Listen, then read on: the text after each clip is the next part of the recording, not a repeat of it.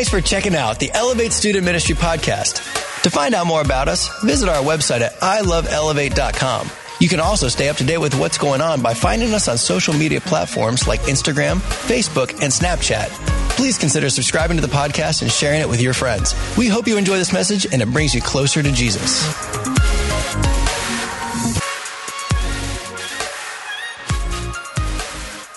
Oh man, I'm excited. This is week two of our series of the life of Jesus through the book of Mark.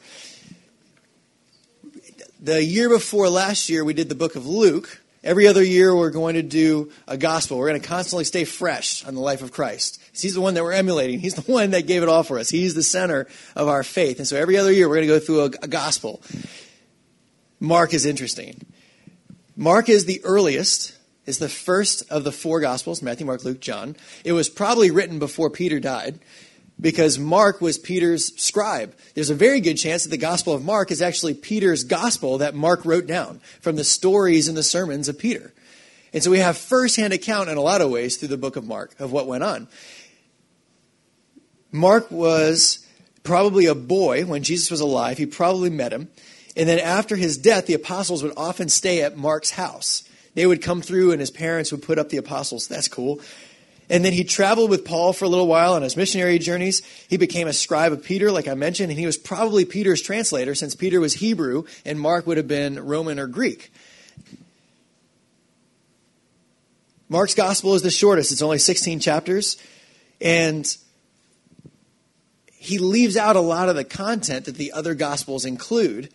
But on the content that he does include, he has more detail than the others, probably because they're coming from the recollections of Peter. But Mark is a lot less concerned on giving you everything there was to know about Jesus, and he is much more concerned about this being an evangelistic book that tells you what you need to know for salvation.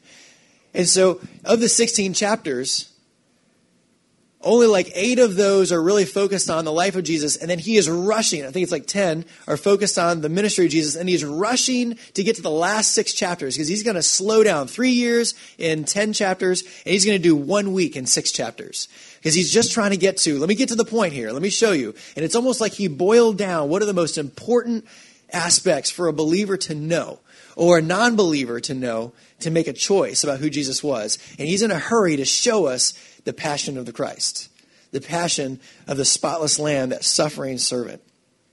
You'll often see the word immediately. Because again, he's like in a hurry to get to the main parts. He's like, so Jesus was here, and immediately he went there. And then immediately he did this, and immediately he did that as you read through it.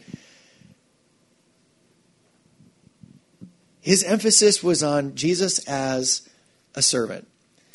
His emphasis was on the fact that it was through suffering and servitude that Jesus would become all powerful and king. And he's writing to believers that at that time were under heavy, heavy persecution from the Roman Empire. They were gathering Christians and feeding them to lions. They were dipping them in tar and lighting the circus with burning Christians.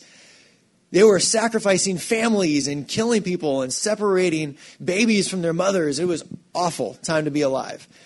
And so for Mark to write down and to show Jesus as a suffering servant, he's trying to relay that through persecution and suffering, we have victory.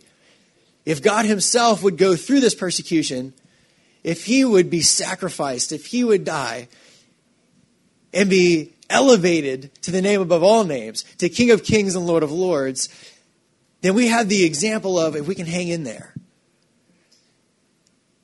death is worth it, sacrifice is worth it because it's through this suffering that we have victory in Jesus and through him. Also, the book of Mark ends abruptly. All the other gospels, they give you a lot more detail. Jesus raises from the grave. You find out what people thought about it, what they did afterwards, and Jesus' appearance. Mark cuts it right off. Jesus is in the, is in the grave, and then some women decide to go visit. When they show up, the grave is empty, and there's a, a, guy in white, an angel, and he says, He's not here anymore. Go and tell people. And then it says, And the women left and didn't tell anybody. End of Mark. Now, when you look, there may be some verses beyond that, but your Bible's going to make a note saying these were added later to kind of conclude the book, but they were not part of Mark's gospel. And so Mark leaves you hanging. He gives you the bare necessity facts to make a decision and a clear decision of who do you believe Jesus was. And that decision is still laying in front of us today. 2,000 year old story. Who do you believe that Jesus was? Here are the details that you need to know. Here are the li- here's the sermons that Jesus preached. Here's the miracles that he did. They weren't just magic tricks, they were signs because each of his miracles were teaching us something about who Jesus was. He died on this cross. He resurrected. A bunch of women testified to it. The end. Decision making time. Mark is going to constantly bring us back to a crossroad where we have to choose what we believe about this historical person of Jesus, of whether or not he was God in flesh. We're going to start in chapter 1. But we're going to jump forward a little bit. We're going to open up our message tonight with Mark chapter 1, verse 14 through 15. And there is the synopsis of his gospel. This is what Mark wants you to get out of it as you read the whole thing. You ready? Now, after John was put in prison, Jesus came to Galilee, preaching the gospel of the kingdom of God, and saying, Here you go, the time is fulfilled, and the kingdom of God is at hand. Repent and believe in the gospel. Gospel means good news. It's like someone shows up at your house and is like, You won the sweepstakes. Good news. It's time to party. Kind of good news. Believe in the good news. Repent and believe in the good news. Interesting that repentance comes first. We may deal with that a little bit later. Repent, believe in the gospel, follow Jesus, spread the gospel. There's his theme. But I want to take you back to where Mark gets its foundation. Isaiah chapter 40, verses 3, and then we're going to jump to 5. We have the story of King Hezekiah. And King Hezekiah is a good king. He loves the Lord, makes some bad decisions. The king of Babylon, who's like the big bad country, the big bad king, sends him a gift and is like, Oh, we heard you're sick, so here's a gift. And he's like, awesome, and takes the messengers. He's like, thanks for the gift. And he takes the messengers who brought the gift from the big bad country and the big bad king, and he shows them all of Jerusalem's treasury. And he shows them all of their, their mass riches. And look, here's how great our defenses are. And here's our armory and all the weapons that we have. Yay!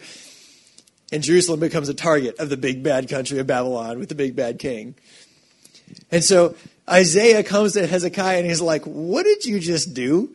And Hezekiah's like, I showed them everything. There's nothing that I didn't show them. And Isaiah's like, okay. So God says something about this. And he says something to the effect of, the day is going to come with all that stuff that you just showed Babylon is going to be taken right out of our hands. The good news is it's not happening yet, but the day is coming. And it leaves the reader of Isaiah like in a tension, like, oh man, when's this going to happen? And it does. Babylon will come and will conquer Jerusalem in 586 BC. Completely other story. But in the midst of what Isaiah is telling him, he's talking about, he throws in this little side note about how God is going to come and lay out a straight path. So this is Isaiah 40, verses 3 and verses 5. The voice of one crying in the wilderness, prepare the way of the Lord, make straight in the desert a highway for our God. The glory of the Lord shall be revealed, and all flesh shall see it together, for the mouth of the Lord has spoken. Watch this, just a little bit. The little are here. So God is going to reveal his glory, for the mouth of the Lord has spoken. I don't know. To me, maybe this is me making it up, but Jesus is called the Word. John 1 1. Jesus is referred to as the Word. And Colossians says that Jesus is the perfect reflection of God the Father. That Jesus is the glory of God on earth. And I just think that is that is beautiful. Now later, Malachi, so Jerusalem gets conquered, no more Israel. They get drug away to Babylon as slaves. God releases them under the reign of Persia. They come home, they rebuild the temple, they rebuild the city, and they're still not doing that great spiritually. And Malachi comes, and he is the last prophet of the Old Testament. He's the last word on this whole issue until a 400 year gap where God no longer speaks to his people, no longer sends prophets for a new revelation. Dead air silence. And Malachi is the last word. So we're going to turn to Malachi. Malachi picks up on Isaiah's theme, and God reveals a little more. Malachi 3 1, and this is what we're going to focus on a little bit tonight. He says, Behold, I send my messenger, and he will prepare the way before me. And the Lord who you seek will come suddenly, come to his temple. Even the messenger of the covenant, in whom you delight, behold, he is coming, says the Lord of hosts. So Malachi picks up on this theme a little bit. Let's also jump forward to Malachi chapter 4, 5, and 6. These are these last verses of Malachi. This is the last word that God has for 400 years. And he says this Behold, I will send you Elijah that messenger, as referred to in Malachi chapter 2, I will send you Elijah the prophet before the coming of the great and dreadful day of the Lord. Let's keep going. And he will turn the hearts of the fathers to the children, and the hearts of the children to the fathers, lest I come and strike the earth with a curse. So we have this messenger coming. He's going to come in the spirit and ministry of Elijah. Y'all remember who Elijah was? Calls fire down from heaven, confronts the prophets of Baal, takes a sword and kills like hundreds of people by himself. And then he meets God out on Mount Sinai, and God comes to him in the, in the wind and the fire and all these amazing things. But God doesn't speak through those things, He speaks through the still, small voice while he was in the cave. Amazing story. Go back, read Elijah's story. God's saying, I'm going to send a messenger who's going to come in a ministry just like Elijah. But he's not coming just to hang out, he's coming to prepare the way for my coming. See, that's really significant. That's God, Yahweh, the big cloud burning Mount Sinai, pillar of fire, separates the Red Sea. God says, I personally will be coming, and this messenger will be ahead of me. Now, back in the day, if a king was visiting a city, he would send a messenger ahead, and the, the, messenger would go ahead and get everybody riled up, and they'd make sure the streets were prepared, and the king had a place to stay, and the messenger would tell everybody, the king is coming to town, get yourselves ready. And then the king would come in in his royal horses, and people were prepared for the king. And this is the same concept. I'm sending my messenger ahead, and he's going to prepare the way for my arrival. They had no clue what God might have been talking about. What does that mean? God personally himself will be arriving on scene. So, Mark, when we jump in, plunges right into the point. Verse 1 Mark 1 1. You ready for this? We read it last week.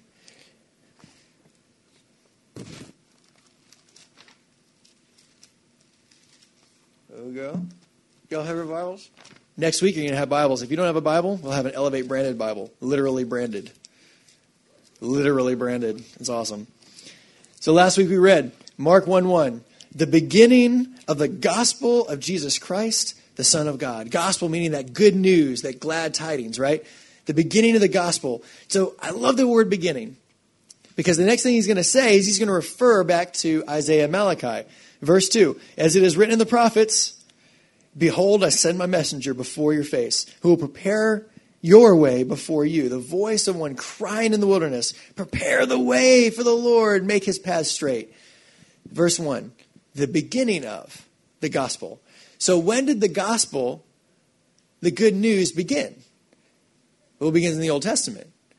Mark isn't starting something from scratch here. He's starting and building on the foundation of what he's already learned, what the nation has already been studying. But where does the Old Testament begin? That kind of language is, is hearkening back to Genesis 1 1. In the beginning, God created. Why? Because before the foundation of the world, God purposed that Jesus would die on the cross. The gospel doesn't begin at Mark 1 the earliest written gospel. The gospel begins with a sovereign God who already purposed what he would do at the state of beginningness of Genesis 1. And Mark picks up that story. Behold, I send my messenger before your face, who will prepare your way before you. The voice of one crying in the wilderness, prepare the way of Yahweh, make his paths straight. And so they're all on the edge of their seat. Who's the messenger? Verse 4 John came baptizing in the wilderness. Just in case anybody was wondering, next verse. Remember, Mark is not mincing words. He is going to make his point and he's going to move on. He wants right away for us to know John the Baptist is the messenger that precedes God's coming, Yahweh's visitation of earth.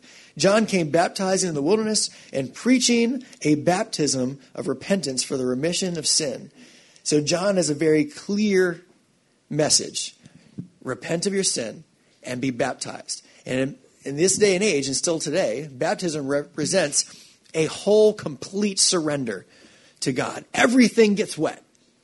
Everything that you are, top, top of your head to the bottom of your feet, is in submission and surrender and dedication to God. Side note there was a time whenever the Christian armies, back in the day of Crusades, Christian armies, were going to go to war, but they kept dying, so they needed to hire mercenaries. But you can't have some mercenaries come in and fighting our holy wars. So they felt the obligation to baptize their mercenaries. The mercenaries didn't care. You know, they're just here because they're getting paid. And they would take them and baptize them. And every mercenary, they would take their sword and they would hold it out. And so as they would go under the water, they'd keep their sword dry. We have to be careful that a lot of us will come to the Lord and we'll be holding something out of what we'll be willing to surrender. We have to be careful because a repentance and a baptism for the Lord means a whole surrender of self. Everything's going underneath the surrender of God and underneath His ownership. That's a side note. That's for free. So he comes and he's baptizing for the repentance or baptism of repentance for the remission of sins. Verse 5 Then all the land of Judea and those from Jerusalem went out to him and were all baptized by him in the Jordan River, confessing their sins. That's a big deal. Let me tell you why that's a big deal. Because Jews saw baptism as a means of non Jews to get into the faith.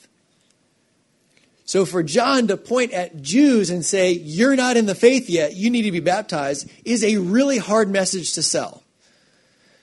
It's really hard to point at people that would say, But Abraham is my great, great, great, great, great, whatever grandfather. Therefore, I'm already in by birth. And John's pointing up at them and saying, Your heart's wrong. You remember, John is coming in the spirit and power of Elijah. Elijah stood before King Ahab and Jezebel when Israel was at their absolute worst sin and worst idolatry. And the idea that John the Baptist would walk in that manner, looking a whole bunch of godly people in the face and saying, You need to change your ways, that is a real stab to their pride. Needed stab to their pride. Now John was clothed in camel's hair and with a leather belt around his waist, and he ate locusts and wild honey. That's interesting. What if he dipped the locusts in the honey? I don't know. Still wouldn't taste good. And he preached, saying, There comes one after me who's mightier than I am, whose sandal strap I'm not worthy to stoop down and loose.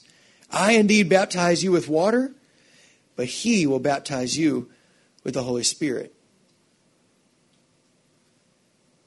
I want to read Malachi. We're going back, remember? Malachi. Chapter 3, this is verses 2 through 3. But who can endure the day of his coming, as in God's coming? Who's going to be able to stand before a holy and perfect God?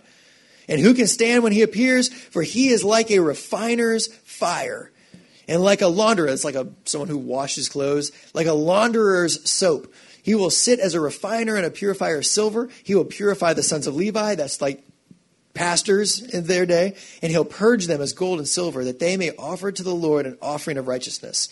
How appropriate that John would be preaching a message of repentance as a means of purification when he's walking in the prophecy of that. That God is going to come and purify his people. John came with a very similar ministry to Elijah. Here are some just interesting crossovers that I found. And this is me looking up smarter people than I am. So both John the Baptist and Elijah were both troublemakers to their king. Herod hated, Herod's going to kill him. he was not pleased with John the Baptist. Both of them came out of the wilderness. They were both known for their wardrobe that was like the wilderness camel's hair, leather belt, eating weird things. They both spoke against a spiritual depravity. And you got to catch this. This is crazy because the spiritual depravity of the Old Testament of Elijah was awful. And for John the Baptist to say, you are just as far away from God as they were, is crazy because they prided themselves on how godly and good and righteous they were. But they didn't understand that they were so prideful about their godliness that they had missed God and were only glorifying themselves. You know, there's a story that Jesus tells about the prodigal son. A boy that abandons his dad, basically says, You're as good as dead to me. I want my inheritance now before you die. And he runs off and he wastes his money with prostitutes and food and all kinds of whatever until he's broke. And he finds himself sitting with pigs and just wishing he could eat the pig's food because he's so hungry and he's so destitute. And he comes to himself and says, Man, if only I could eat as well, at least as my dad's servants. I'm just going to go home and ask my dad if I can just be a servant in his house. Y'all remember this story?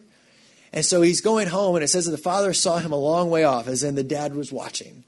The dad was looking. As he comes over the hill, the dad does something that noble Jewish dads do not do. They only walk with dignity. Pulls up his robe between his legs so he can run and sprints to his boy and bear hugs him, right? And he puts a ring back on his finger that represents authority, and he puts a robe over him because he was cold and naked and destitute. And he brings him home and throws him this big party.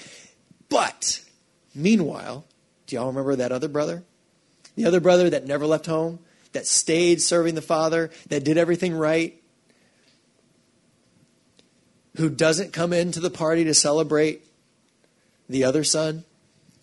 I don't know if you've ever noticed it before, but it says that the dad went to the prodigal son that ran off, but it also says that the dad went out to the other brother.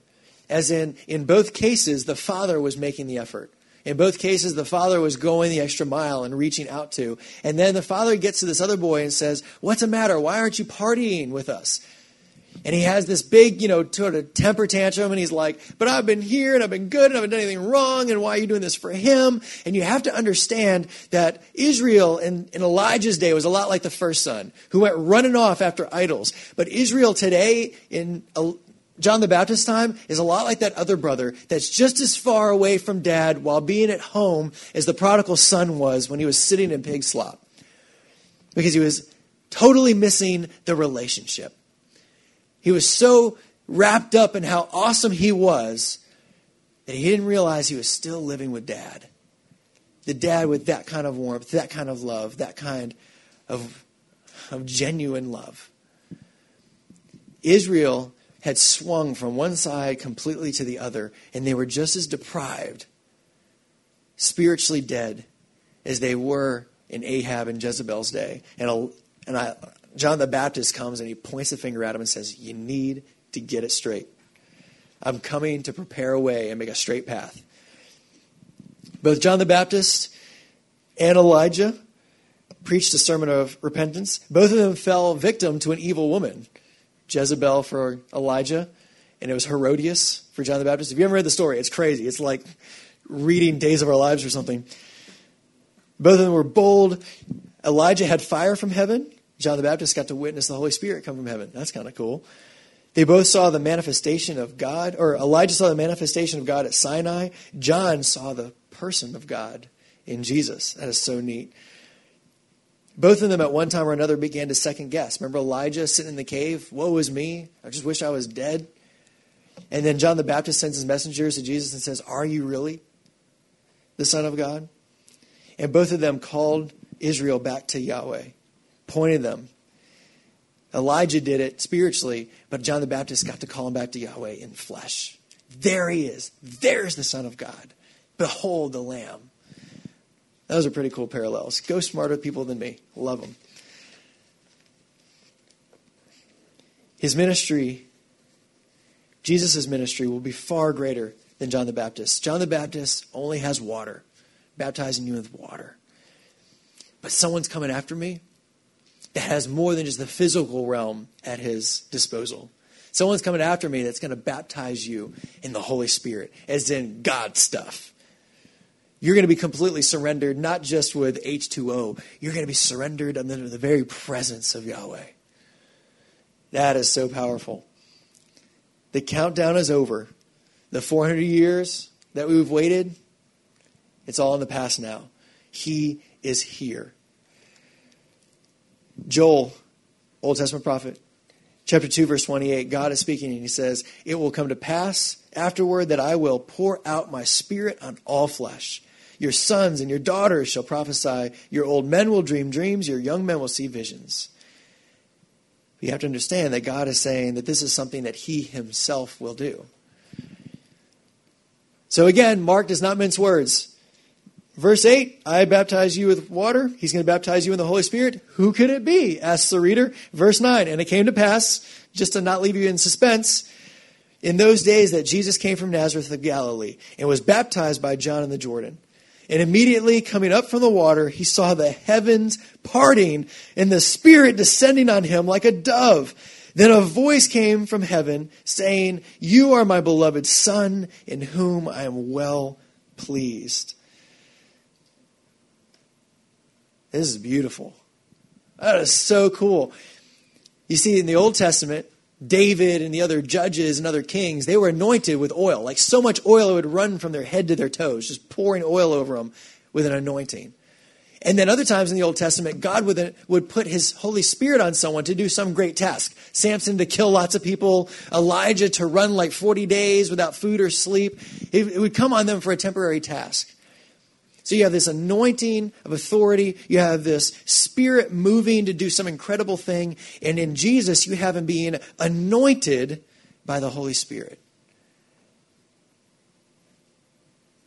That is amazing. And this is another, another spot where we see the Trinity at work. Referenced last week. It's online. It was a great, great. I had so much fun talking about the Trinity last week. But we have God the Father speaking, we have the Holy Spirit descending, we have Jesus being baptized the Trinity in one, acting as one. It's so cool. This is also harkening back to Solomon's temple. Remember, Solomon or David spent his whole life gathering parts of the temple, and then Solomon built it. And then at the temple dedication, it said that God's Spirit came down in the temple like this great smoke, and it filled the temple. And the priests were so overwhelmed by the Spirit that they couldn't sing, they couldn't play. All they do is just lay on the floor. And here we go, having not a temple, but a person that God's Spirit is descending on. Jesus is anointed with the Holy Spirit in a permanent way, displaying his authority, but also his power. He is the very presence of God on earth. Further, if there's any question about what Mark thinks that Jesus is, like Jesus, Mark is not like waiting around for you to figure it out. Mark's like, look, look, the Holy Spirit came down on him, and then by the way, the Father was like, hold on, That's my kid. He's awesome. I love him. He's look, you over there in the sandals. Come here. Look, I love this kid. That's my son. Yeah, when God the Father opens up the sky to announce something, it makes it makes a motion in the crowd. That's my son, in whom I'm so well pleased. So right here at the beginning of Mark, no doubt, Jesus to Mark, Peter, is the Son of God. That is amazing. And then verse 12 immediately the Spirit, that Spirit that descended on him, drove him into the wilderness. And he was there in the wilderness for 40 days, tempted by Satan, and was with the wild beasts, and the angels ministered to him. And so here we go. We have the recognition of who he was, and then we have the testing of who he was, and he comes out unscathed. Verse 14 now, after John was put in prison, Jesus came to Galilee preaching the gospel of the kingdom of God and saying, The time is fulfilled and the kingdom of God is at hand. Repent and believe in the gospel. Two things I want you to catch here. The first thing that I'd like you to catch is that Jesus' message is so similar to John the Baptist. But what just happened to John the Baptist because of this message? Like Jesus is stepping into a dangerous ministry right now. Like he knows, heads up, like he's not just like another preacher on TV or making podcasts. He is stepping into a position that the guy before him just got put in prison and is about to be beheaded because of this ministry. And Jesus is like, I'm in, 100%. This is worth it. We're going all the way. The other thing I want you to catch is that John preached repentance and remission of sins. Jesus pe- preaches repentance and the gospel. The gospel is a fulfillment, a newer level. It's not just not just a, a remission of sins, not just like your sins are erased, but the gospel is that Jesus came so that we could have our sins erased and become one and reunited with the Father. That we would inherit heaven. That our sin and our guilt would be washed away. That the Holy Spirit would come on his, on his people and indwell in them at their conversion at that time. There is a whole myriad of gifts that come with the gospel repent and believe in the gospel. Mark's goal for his reader was that the good news, the gospel, was more than just Jesus' healings. A lot of people flocked to Jesus just for the healings. It was more than just the exorcisms. People love seeing Jesus cast demons out. But that wasn't the gospel. These were signs of his identity and his power, but the heart of the gospel, the good news, is that our sins are erased by repentance and belief in Jesus.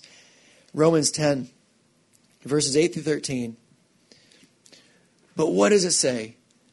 The word is near you and in your mouth and in your heart. That is the word of faith which we preach.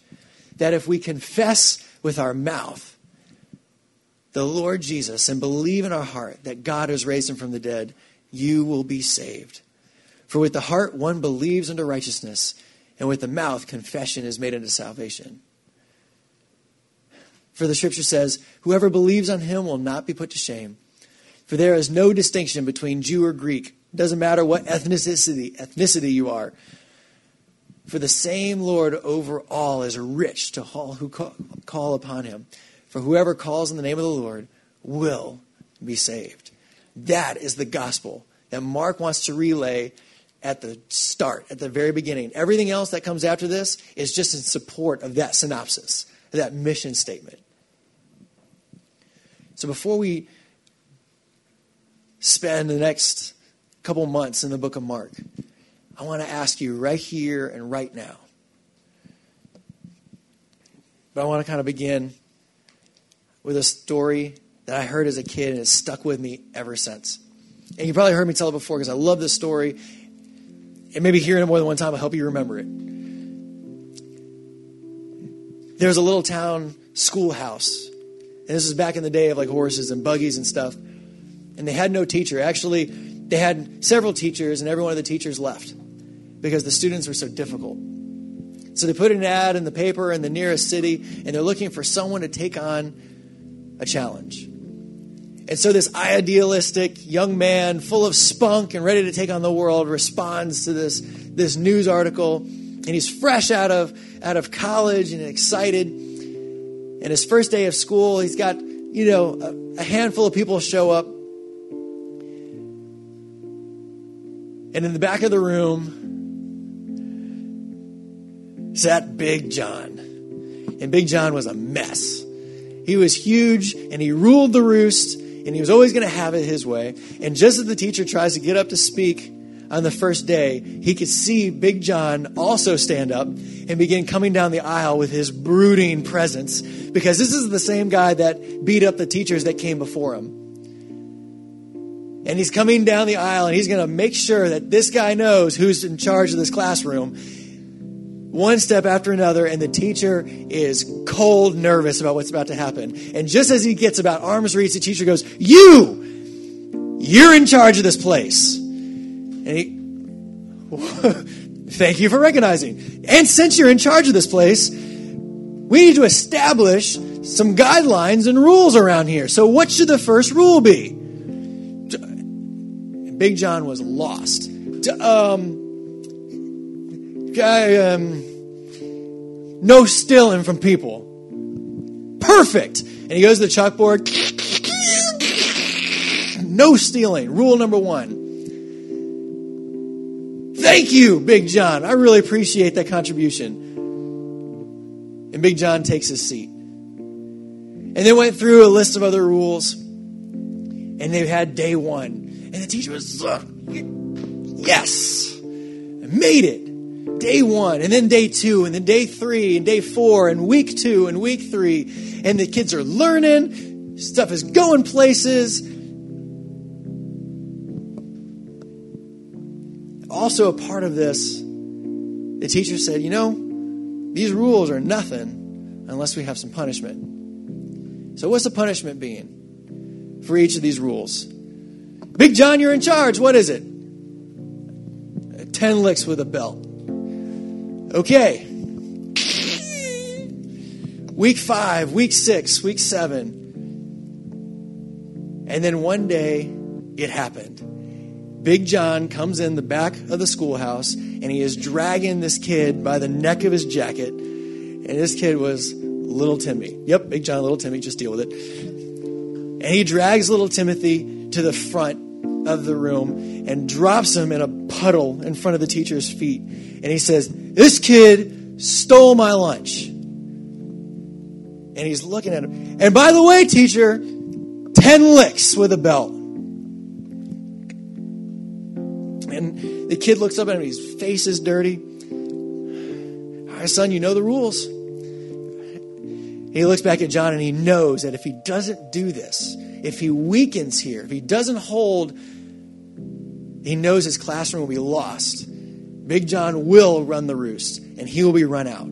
He's got to stick it out. And so Timmy stands up. All right, Timothy, you're gonna have to you're gonna have to take your jacket off. And Timothy takes his jacket off, and as his jacket comes off, he has no shirt on. It's just bare skin underneath his jacket. Timmy, why why'd you do this? Why why'd you steal from Big John? teacher, I was hungry. I don't have any food in my house right now. And my dad's out of work. And, uh, you know, I was. Timothy, you know, you know, you know the punishment. You're to have to. I'm to need you to turn around. And he takes off his belt. And the kid bends over and he's just bones, just spine, just bones. He he can't not do it. He has to follow through, or this is a, this is a lost cause. And so he pulls back and lays the first lash on, on Timmy, and just the, the, the tension is just breaking. Timmy's crying. He's got this big red stripe at this point. The teacher is like, knees are knocking together, and he has to do this thing. And he does a second. and then a hand comes up. What do you want, Big John? I'm doing this, all right? Well, teacher, uh, teacher, I don't, I don't remember any rules about who takes the licks. Um, can I take his whoopings for him?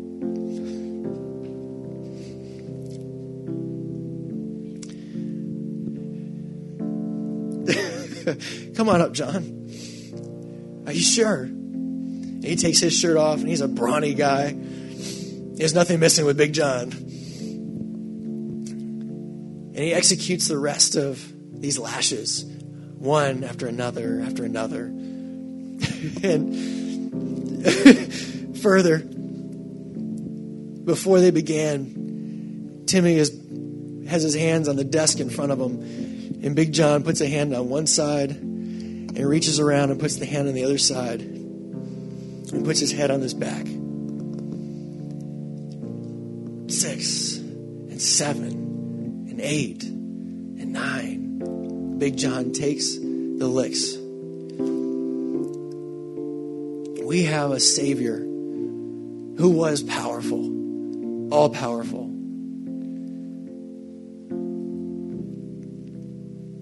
The one who wrote the rules and the one who came under submission to the very rules that he designed so that he could put himself over all of those who cry out to him. So that he could put his hands on both sides of ours and take the full punishment that was righteous, that was correct and just for our sin. And his name was Jesus. And the stripes were on his back that were for us, that we deserved. And Mark is putting it right up front. Right up front, that the way that we say yes is to cry out and say, Jesus, I believe you are the Son of God. I am a sinner. please forgive me. My life is yours. The message is the same. Salvation begins with repentance. If you ever said a prayer and it didn't begin with, I'm nothing, I'm a sinner, that's where it starts. And then I want you to know that when we give our lives to the Lord, something beautiful happens. You don't have to doubt your salvation. Because it doesn't matter if you did it just right or believed it just hard enough. It's no longer based on your faithfulness. Your salvation was never about you or getting something right. Your salvation was based on His faithfulness. And as long as your God is faithful, your salvation is intact. What a great God we serve! God is so faithful. He took our licks for us.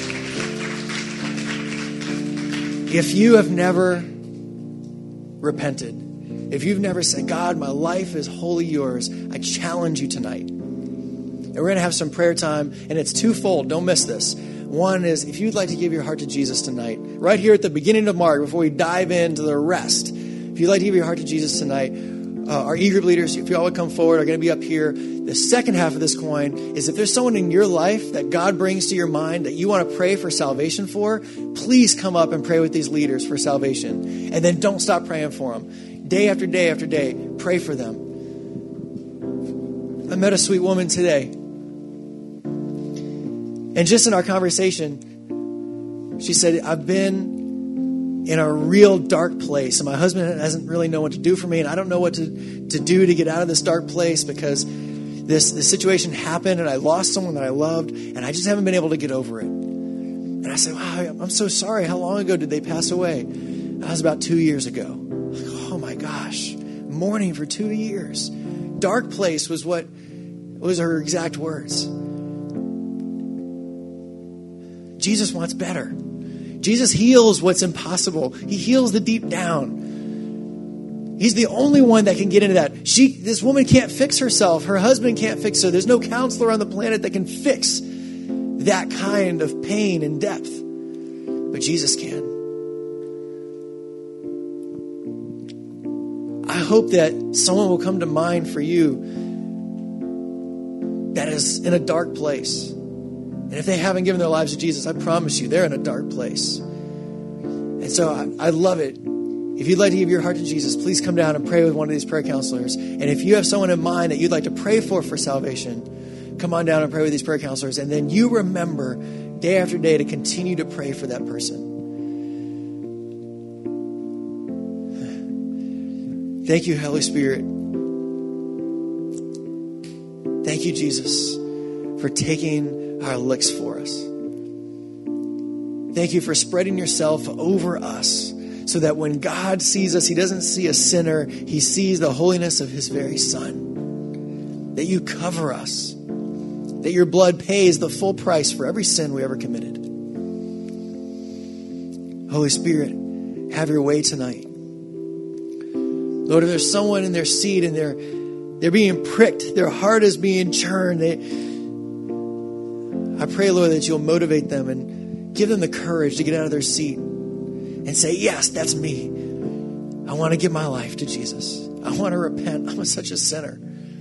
I didn't know that my sins could be forgiven. I thought I was too far gone. I thought I was too bad. And Lord, I pray you'll also bring to people's minds tonight faces and names of those who need a real and living God to come in and heal an impossible sickness, the sickness of sin. Thank you, Heavenly, Heavenly Father, for what you're doing. You're a good dad. Lord, we love you and surrender this time